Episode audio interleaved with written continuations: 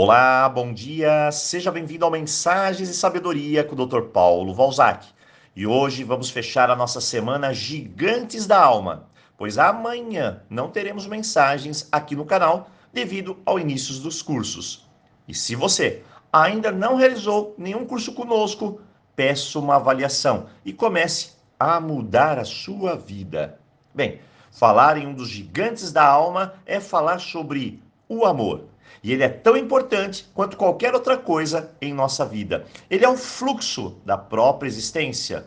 E precisamos ter em mente que à medida que cuidamos mais de nós, crescemos, melhoramos e temos a incrível possibilidade de contribuir com o mundo e também cuidar dos nossos.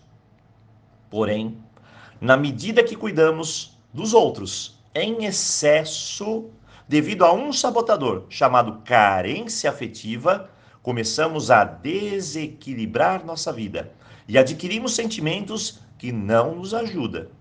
Um deles, a pena.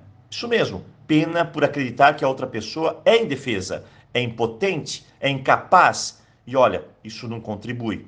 Não podemos colocá-la num processo de vítima, pois isso só faz ela perder as próprias forças. E todos nós, todos, temos que desenvolver nossas forças, descobrir nossos potenciais e capacidades. Quem cuida em excesso também acaba sempre se decepcionando, você já percebeu? Porque ele dá tanto que acaba acreditando que não recebe o mesmo cuidado de volta. É como se ela contabilizasse o quanto ajuda e precisa de uma forma ou outra ser retribuída. Cuidado. Quem cuida muito também sente culpa, pois às vezes ela não consegue resolver o conflito dos outros. O mais interessante disso tudo é que, em geral, quem está tentando resolver o conflito das outras pessoas está num tremendo escapismo, não querendo olhar para os seus próprios conflitos. Isso somente gera mais decepção e culpa. O grande sabotador nisso tudo ainda é a raiva. Cuidar excessivamente do outro sugere que eu empreendo também uma enorme força de querer não somente mudar a situação do outro, mas também mudar o outro. E como já dissemos em outras oportunidades, Querer a mudança da outra pessoa é um tremendo gasto de energia e de tempo.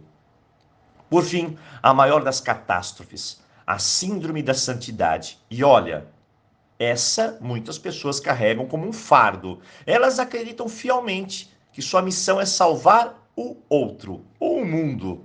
Acredite, não estamos aqui para isso. Estamos aqui para sermos melhores e doar o nosso melhor não somos iluminados, não somos mestres, não somos super-heróis, lindinhos ou maravilhosos. Todos nós, sem exceção alguma na face da terra, somos apenas gente.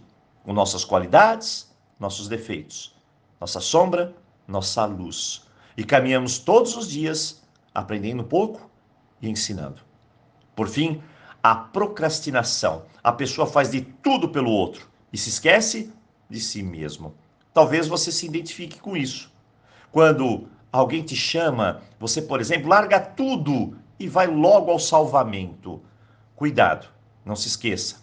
Você é a pessoa mais importante do mundo. Se você não acredita nisso, você se coloca no final da fila. E lá, nos últimos, acaba então colhendo as migalhas, não dando o melhor para si. Todos esses sabotadores estão aí e precisam ser reconhecidos e curados. Em geral, eu sugiro que você trabalhe a sua autoestima, cure a sua criança interior. Inclusive, temos curso para isso. Mas que de uma vez por todas você tome consciência de que o caminho é simples: é se amar, olhar para você, olhar para suas necessidades, dar-se valor, se comprometer a dar o melhor para você em primeiro lugar Olha, isso não é egoísmo, não. Isso se chama auto-amor. Uma vez que eu faço isso, e a energia não deve parar em você. Porque se ela parar em você, ela gera egoísmo. Então, faça por você e compartilhe o seu melhor.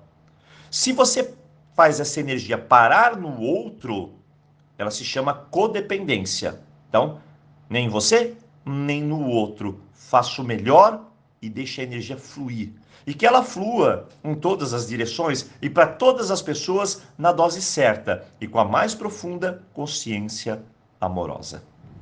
Hoje, fechamos a nossa semana Gigantes da Alma. E claro, eu desejo antecipadamente que você tenha um ótimo dia, um tremendo final de semana e que me coloco aqui à disposição para responder qualquer pergunta. Então, aloha! Nos vemos aqui na segunda-feira.